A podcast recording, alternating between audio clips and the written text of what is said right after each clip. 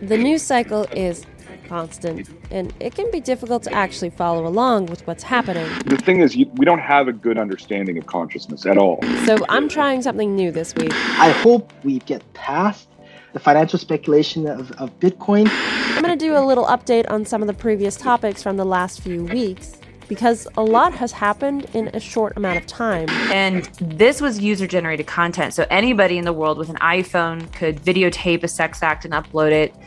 Now, there's no guest this week, but I promise you there's some good news. But with, with nuclear weapons continuing to exist, we're not actually establishing true peace and security. Mixed in with everything else. I'm Jacqueline Swan, and this is Technality, a podcast that explores technology and the future we're headed towards. And today, I'm trying not to get swept away by the news cycle.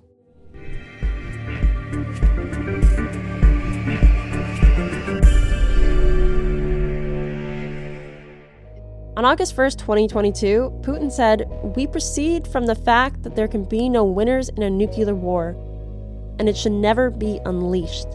And we stand for equal and indivisible security for all members of the world community. A strikingly different tone than the one he's had these past few weeks.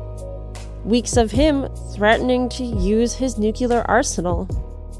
You know, again, I think it's uh, it's unhelpful and dangerous uh, for uh, to, to, rattle sabers uh, and speculate uh, about the use of uh, nuclear weapons. It was U.S. Secretary of Defense Lloyd Austin in Germany earlier today, blasting the latest rhetoric coming from Russia. The stance comes across like he's admitting nuclear war isn't on the table after all. In the episode Dismantling Nuclear Arsenals, I spoke to Monica Montgomery about nuclear arms proliferation. And one of the questions I asked was Is it reasonable to fear nuclear war right now? There have been many incidents throughout history where it's been close to failing. So long as nuclear weapons are around, they will be used one day. There is this risk. The war in Ukraine is still happening. Russia is losing its troops and running on reserves while Ukraine is supplied by the world. Desperation might kick in. It really only takes one missile over the Russian border to set off a nuclear plant, or a stray bullet into NATO territory to trigger a World War III. Obviously, that's not the good news. It's just a reality we face, and one that we as a society should consider more when talking about the proliferation of nuclear tech. As a result of the war, Finland and Sweden have decided to finally join NATO. Finland and Sweden will be warmly welcomed into the NATO military alliance. That was the message from all NATO foreign ministers at a meeting in Berlin, except for one. Turkey has made objections, saying the Nordic nations are hosting what it calls terrorist organizations. A decision that both countries had been adamantly against until they saw what happened with Ukraine. But while Putin may say nuclear war isn't an option, I take it with a grain of salt. Because if Putin does decide to use nukes in Ukraine, Ukraine doesn't have any nukes of its own. And what that might signal to other countries who also don't have their own nuclear arms arsenal is to build their own. Something that Monica is trying to prevent. He did what we all must learn to do. You and you and you and you. Duck and cover.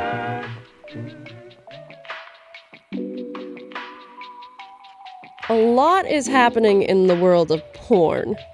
A topic we don't speak about, which has allowed a company to make billions off of sexual exploitation.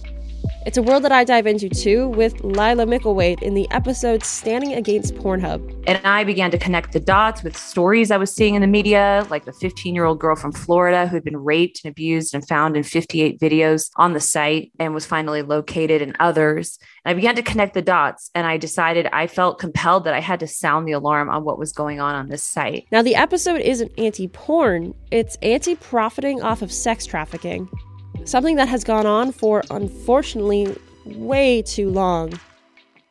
But since I spoke to her, a lot has happened for the better.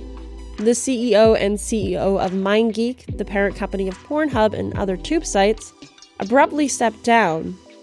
They do remain shareholders, however. The company is trying to fight the bad press, but more people are coming forward to file lawsuits and tell their stories about being let down by the moderation team. 34 women's stories are included in the latest lawsuit against the Montreal company behind Pornhub. One of the plaintiffs, we agreed not to identify, says she found explicit videos of herself, including sexual assault, uploaded to the site without her consent. In one case, a judge ruled that Visa must remain a defendant in a CP lawsuit against MindGeek. The case was brought forward by a woman who, in 2014, had a video of her at 13 years old posted without her consent to the internet.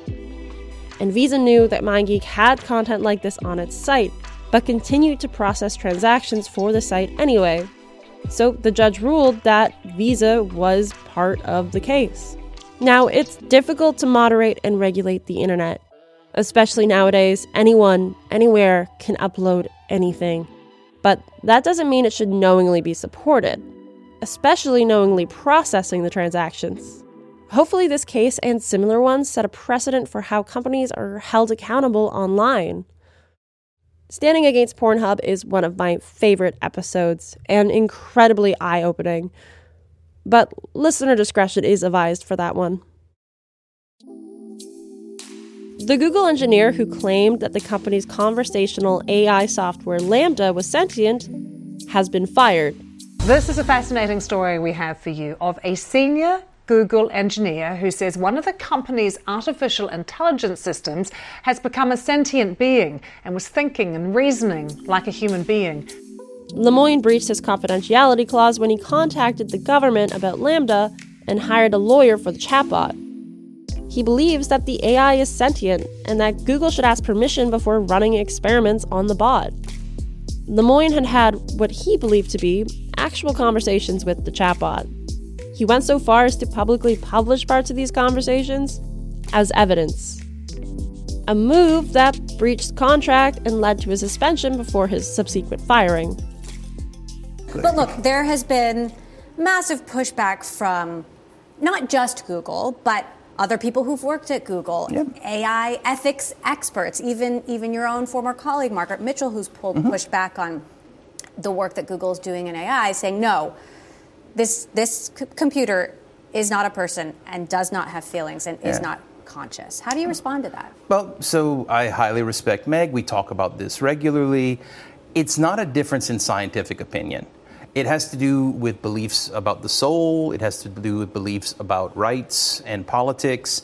As far as the science goes of what experiments to run and how to work at building a theoretical framework, because that's important, there is no scientific definition for any of these words. Mm-hmm. The philosopher John Searle calls it pre theoretic. Mm-hmm. We need to do very basic foundational work to just figure out what we're talking about when we use these words.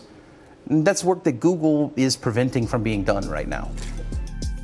Now, in the episode Contemplating AI Sentience, I speak to Stephen Marsh about the possibility of AI sentience. The thing you have to remember about all this technology is that all it is is text prediction software. All it does is try and compute what word makes sense next.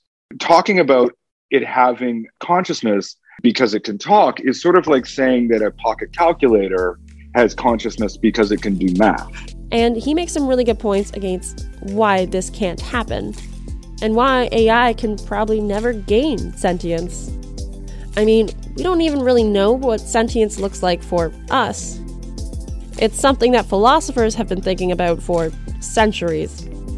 So, whether you're familiar with the topic or not, it's a great episode to understand why Lemoine's claim is probably false and why future claims about similar AI robots coming to life might not be true either.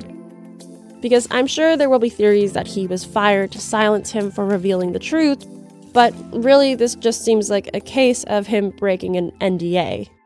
So, Google created an artificial intelligence project which it called LaMDA, and it was designed to generate chatbots. Chatbots are the things you see when you go online. You know, the little box pops up. Can I help you? Can I, you know, book your flight? Can I, can I advise you? That sort of thing. Google wanted to make them as realistic as possible. It spent about five years now creating this.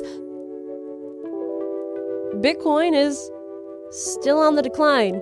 What I'm saying is that Bitcoin is the means by which people became familiar with cryptocurrencies and blockchain and Web3, and it served an incredible purpose right now. But me, as a researcher in blockchain, me as someone that's really interested in where Web3 is going to become in the future, I hope we get past the financial speculation of, of Bitcoin and we get on to these incredible dem- democratization and peer-to-peer and these amazing potential potentialities of Web3. And maybe 10, 15 years now from now, these potential use cases will have been fulfilled and we won't talk about Bitcoin so much.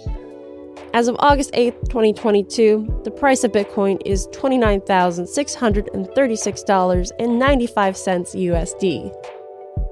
It peaked at 63,558 USD on April 12, 2021. Bitcoin declining after reaching the highest level since mid June on Saturday amid optimism that the market may have recovered from its worst levels. This is obviously not everything I've spoken about on the podcast, and there's been some interesting movement in the other areas. But I'd love to know what you'd be interested in hearing about next the future of food, DNA editing, monitoring climate change events. Send me a message on our Technality socials. I'd love to hear from you. Oh, for the next few weeks, I'll be abroad. Hopefully, during my travels, I'll be able to do some in person interviews with experts.